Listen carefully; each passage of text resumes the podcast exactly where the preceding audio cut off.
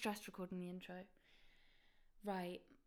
Hey, it's Flo. Welcome back to Flow with Flo. And yeah, long time no see. Ah, don't bring it up. I'm trying my best, I promise. But yeah, welcome back. And let's just get into it. Let's just go. I'm not going to waffle. Right, ready? Over to Flo in the studio. Okay, so I'm here with Gary Clarke. Um, would you like to give yourself a little introduction? Yeah, hello. Um, my name's Gary Clarke. I'm the artistic director of uh, Gary Clarke Company, um, who choreographs all of the company's work and oversees all of the company's artistic visioning. Amazing, perfect. And then, so we're just chatting about sort of maybe your current work, your past work, uh, giving us a bit of a rundown of what you're making at the moment, where you are in your process with the company right now. Mm-hmm. So um, we've just been lucky enough, Gary Clarke Company's just been lucky enough to be selected as one of Arts Council of England's new national portfolio organisations, um, NPO, for those of you that might know the NPO, um, which is really it's super exciting because the funding landscape at the minute is is quite fragile. And having spent the best part of 15 years applying for project grants for the Arts Council, um, it was a real relief to get the NPO status. A bit there is lots more work to do. It's a very different infrastructure than project grants, but it does mean that we've secured funding for three years and potentially beyond to deliver our work with less application writing. So for the first time in my whole career, I actually have a job. I have a proper job. So I've kind of jumped from freelance to being a, an employee of Gary Clarke Company, which is really odd being employed by your own name. It's a very odd situation. Um, but it feels really it feels really nice and kind of well deserved in a way. Like we've been really slogging at it for so many years and having to constantly battle against the funding system. So for once, it's it feels really nice to just be on a regular income, and I know that's really rare in the industry. So I'm very thankful of it, and I and I respect it, and I I I'm going to look after it and make sure I do my job well. Um, so yeah, the company's gone through quite a big shift in the last six months, going from a project by project company to an NPO. And for me, just as a choreographer, having to switch from a choreographer to an artistic director is very different. One is just choreographing work, the other one is to be responsible to be the um the kind of vision behind a company, um a strategic company. Um and to uh, make sure that everything kind of matches up um, like we said we were going to do. So that yeah, I'm kind of understanding the roles and responsibilities of an artistic director that maybe I didn't understand when I was just a choreographer. So it's a big jump for me artistically, um, and a big a big change in in responsibility as well. I mean, congrats. I feel like that's the company's that's like most companies' dream. Um, and yeah, well deserved, of course. That's really exciting. And a little bit maybe about how you've got to this point. So when did you start making work? Um yeah. Yeah, so I've always I think I've always been interested in making things. Even as a young boy, I was always making things. I started off with puppetry and puppet shows and light shows with torches and this kind of bric-a-brac jumble sale way of making stuff in the 1980s. It was way before technology, so it was all about what you could do with household items. Always making very interested in like sculpture and Lego and art and paint and drawing, just artistic stuff. I've always been a creator of some sort kind of fell into dance by accident, really, um, in the 1990s. Um, through the rave culture and what was going on kind of socially and politically. I didn't come through a kind of formal dance training. Um, and then ended up pursuing a career as a dancer. So I went to Northern School um, of Contemporary Dance, graduated in 2001, But whilst I was at Northern, one of my keen interests was choreography, was making work. I've always been super interested in in crafting movement. And it was whilst I was at Northern, um, I created a piece of work called Typewriter, which was for my third year dissertation. And the piece was about stereotypical images of, of, of men in magazines told through a female uh, perspective. So the choreograph, the, chore- the the piece was choreographed on all women. Um, so it was kind of playing with gender and stereotype. Um, and I showed it as like a, an evening's platform at the Northern School. And the director of Yorkshire Dance at the time, Bush Hartshorn, saw this piece and really liked it and invited me to go down and uh, visit Yorkshire Dance. And he spoke to me about an artistic development program called a Yorkshire Dance Partner, which basically kind of bridged the gap between university and the professional. And Yorkshire Dance kind of supported me in terms of giving me rehearsal space and money and mentorship to create my next work. And that's how it started. So I created a piece of work called Skinny Dark Eyes, which was a trio. And it just went to some like scratch performances around the country. And it grew from there. Everything just started to grow, and people started to take note in what I was doing people were interested in the style I was working in, the subject matters I was using. Um, was playing a lot with art and film at the time. Um, you know, this was what 25 years ago now, so things have changed a lot. Um, but back then, it was some of the stuff I was doing I felt quite new um, and it slowly started to build. So it's you know it's taken a long time for me to get to where I am now. It's been a slow burn, and alongside all of that, I was also performing a lot with other companies as well. So I weren't just focusing on choreography. Neither was I interested in succeeding really as a choreographer. Like I really just wanted to play and experiment with choreographic ideas. I never had a big vision to run a an NPO or a company or be, be on the touring network. It really wasn't part of my visioning the work was the main driver.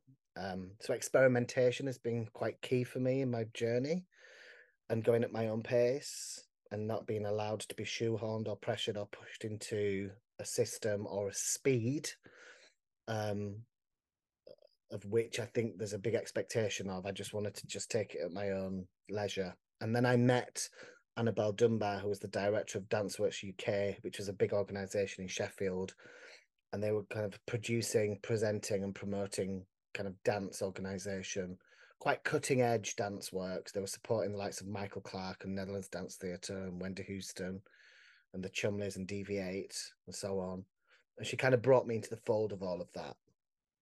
Um, so I was kind of exposed to a lot of different work and different choreographers. And then slowly that relationship grew and they commissioned me to make a bigger work and and now Annabelle is my independent producer, so she works for Gary Clarke Company. She's lo- no longer with Dance Works. So I guess what I'm saying is it's taken a long time, and it's been a and it's been a slow process. And when I mentor lots of artists who are very quick and keen to get big funding and be be what they might perceive as successful, I always talk about the slow burn and for things to just take time and to not give it so much pressure because with that there's longevity and I think only now do I really understand my vision as a choreographer and what what I want to make and what I want to say. But it's taken twenty years for me to understand that. Um, until until now, the company's a, a an NPO, and I guess the reason why we were successful with the NPO is because I could articulate very clearly what my practice was, what my company was about, what my ambition was, in a way that I wouldn't have been able to do even five years ago. You know, like it's um yeah i'm in quite a like privileged position in that i feel like i really understand what i'm here to do and i'm still doing it.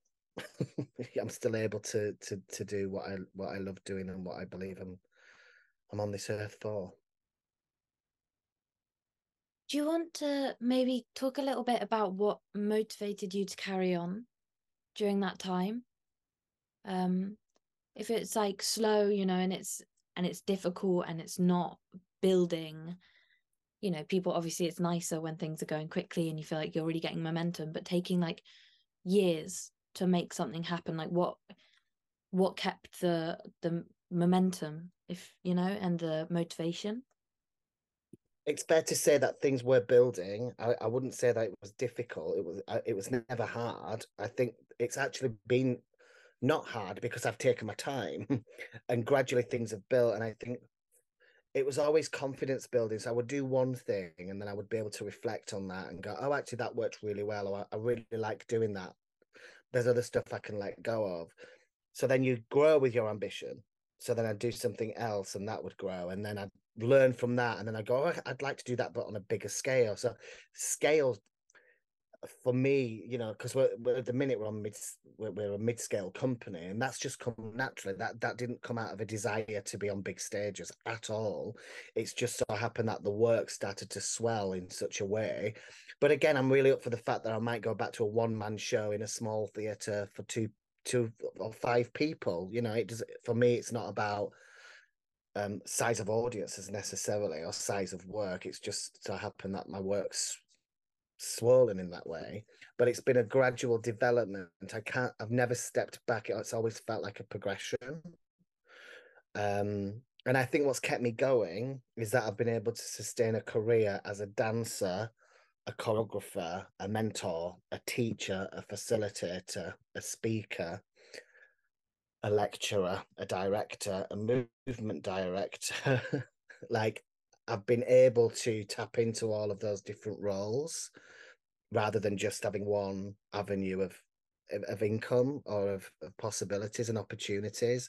So if I wasn't choreographing, I was performing. If I wasn't performing and choreographing, I was teaching, and vice versa. So I was able to juggle quite successfully all of those elements and and and have an income. You know, like I was lucky enough to be able to graduate from Northern and go straight into employment, and it's it's kind of served me up until now. Really, there's of course naturally with any freelance work, there's up there's ups and downs and moments of, of, of quietness and and being unemployed, but generally speaking, it's I've been able to to manage because I think I've done all of those different things like what we learn as dancers is that, like our skills are so interchangeable.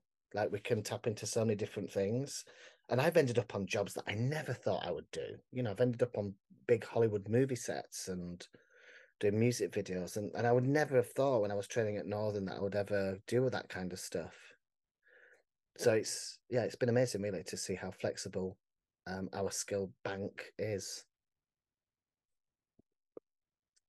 Yeah i mean it's it's nice to hear from someone that's sort of you know not like i feel like often when you talk to people it's like the struggle is real you know and it's like and i'm sure that's true as well but it's it's nice to have sort of a perspective like you know there are possibilities you know to put food on the table and things um yeah and so we've sort of covered what you've done in the past. Do you want to talk a little bit about the piece you're making now and the piece that's just been performed?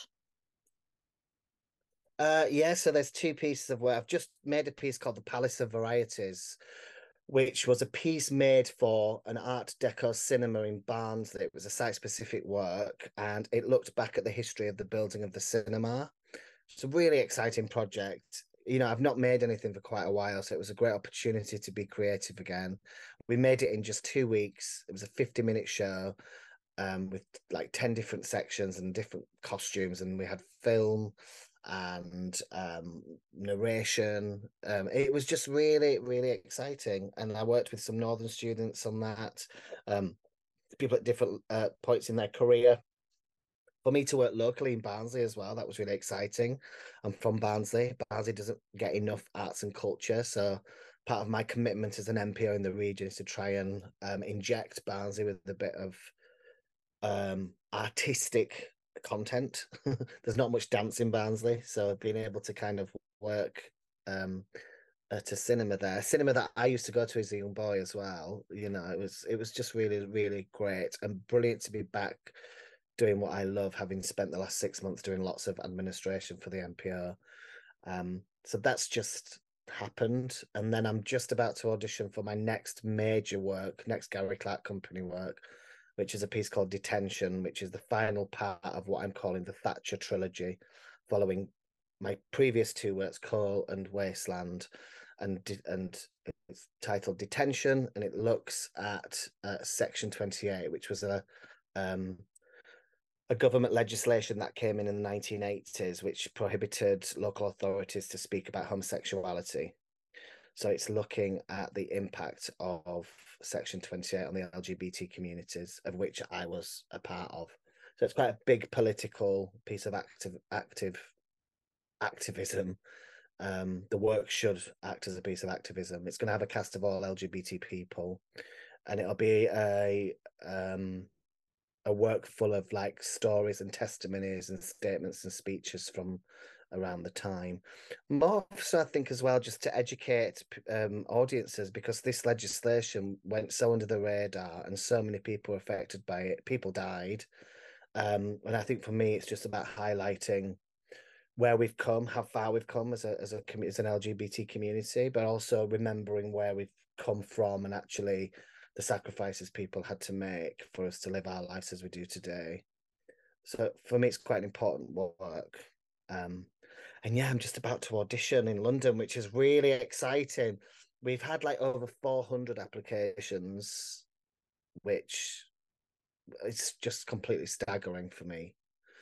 Um, yeah, I expected quite a large number, but I didn't expect like 400, 407 to be exact. Um, so yeah, I'm just about, to, and it's been really hard because we've had to bring that right down to a smaller number. So I'm just about to go to London this weekend and see who's out there, which is really exciting. It must be so exciting auditioning and seeing everyone. But I just can't imagine how difficult it is to see 400 people and have to sieve through. Exciting, but very. I'm difficult. really proud. Yeah, I think I'm really proud to say that I, I dedicated and I committed my my process to make sure that I read every cover letter, that I looked at every CV and I watched every show reel. Like I didn't just want to like flash through things. Like that's something I committed to. So it took me a full week. Like I watched over 30 hours of material and I read 407 cover letters and CVs and and then reply and then Laura, my engagement manager, you know, sending replies and making sure that we're in constant dialogue with people. It was a real time consuming, lengthy process, but I'm so glad that I did it the way I did it and that I didn't cut any corners or I didn't like um negotiate my sense of someone just because I might have known them or just because they were fresh out of college or um you know their cover letter started on the wrong foot. I just made sure that I kind of committed to invest the time. You know, people had spent a lot of time writing cover letters and putting show reels together, and I just thought I need I have to commit and read every word and watch watch watch everything. Like, and I just know that that doesn't happen often. um, so I'm really proud to say that I got through 407, and uh, yeah, we we got it down to 50 people, which was a really hard task. You know, 357 we had to say no to. But for you know, for for reasons which I stand by because of casting, I've only got room for five dancers in this next work and I want to make sure the cast is, is diverse and rich in terms of its people. Um so yeah, we'll see what happens at the weekend. I cannot imagine sending 395 emails that is that is a lot of emails saying no. But a lot no, and it's. Yeah, it's it's it's it's horrid, and I and I actually, although when we audition, it's really exciting because we've got job opportunities. It's equal. It's equally as as hard because I also appreciate and know how hard it is as a dancer out there, having danced for a big part of my career. Um, so I do appreciate it's a very competitive landscape. And when you're auditioning, what for this piece, what have you been looking for? What's the like you said, a diverse um I think a lot of people right now are going into auditions. I mean, what mm-hmm. in a cover letter, in the show reel, what are the things that are really standing out to you? It's this is a really good question because I think I didn't I don't think I fully appreciated with how much work the cover letter was going to do in my selection. And I think the difference is that some people in their cover letter basically just did a written version of their CV and told me what they'd done in their career. But then other people in their cover letter wrote about why they wanted to engage with this particular project, which for me was much more invested because it means that they had a, a need to uh, to to be involved. So it's a, on a much deeper level rather than it just being uh, a job. And I think with this piece of work, it's really got to stand by the people performing it. Like I want people to really represent the people, uh, the community that I'm I'm looking at. So for me, the cover letters were a big kind of sign, really, of how much people were talking about the work, but that against how much people wasn't. Um, so I would say I would advise people writing cover letters to like do research on the company and the uh, if it is for a particular project, the project and talk about the project and why it means something to you. That is a big, big thing. And then also making sure that the show reel matches up with the requirements. Like it's a, it's a, like it's a lengthy process, and you know, in the call out, I specifically said what we were looking for in terms of stylistic movement, which was, you know, floor work and contact work and like movement of a high physical velocity. But then I would look at show reels that people were sending me of like quite classical ballet um, footage. So it, then that didn't match up to the requirements of what we were asking for. So I think there's just there's something to be said about attention to detail and making sure that cover letters, CVs, and, and show reels match up to what the company are asking for, because if any, you know, if our call out's anything to go by and, and we're getting 400 people, then that's what people will look at. That's what they'll judge you on is is how much. But that's definitely how I made my decisions. Is how how much has the person invested in the call out and what we're looking for.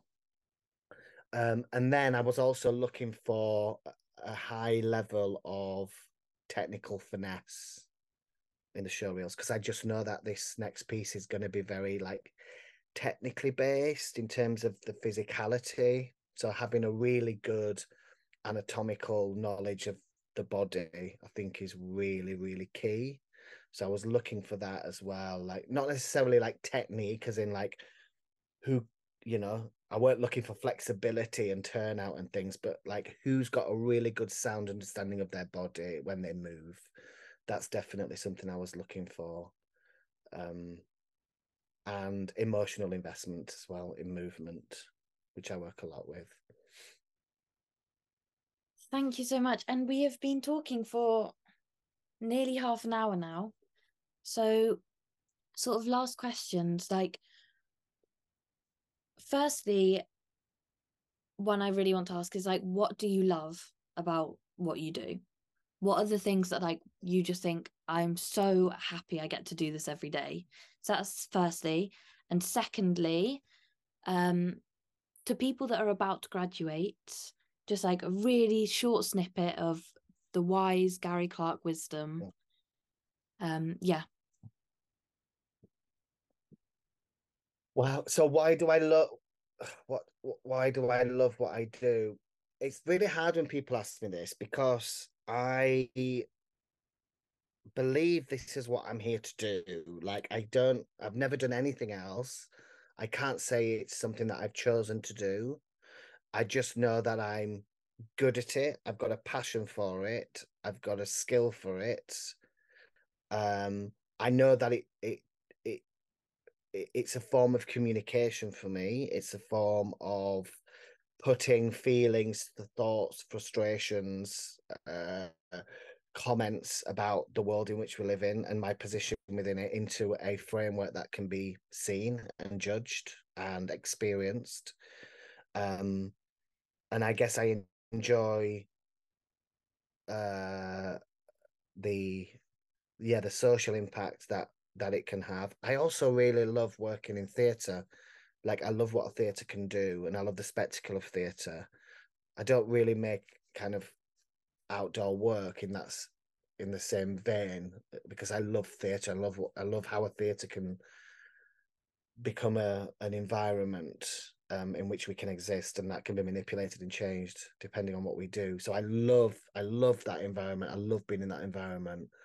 Um, and I love the power of movement. I love movement. I just think it's a it's a brilliant form of expression, and I like to use that as much as I can. Um, and it's and it's fun, and I love, and it's creative, and it's kind, it's really diverse in terms of what we do. Like I've loved having a really rich career and seeing the world and meeting so many different people and doing it with my mates and I love the social element of being an artist as well. Like I love going to the pub. Um, I love chatting to people. I love being out and about. Like uh, the social element of being an artist is really, really brilliant. I don't think you can match it actually with any other career. Um, I love the vibrancy of it all. I love, I love the the experimentation, um, and the color. Um, and I love the daringness of it. I love that it, we create a culture in, in arts where we can um, dare to be different, dare to go to places, dare to to um, challenge uh, people's perceptions and embrace failure and experimentation. I love I love that. Um, and I also think art is a really good way of opening opening our view on stereotype and how we perceive the world. It's definitely opened my horizons, having grown up in quite a, a shallow mining community.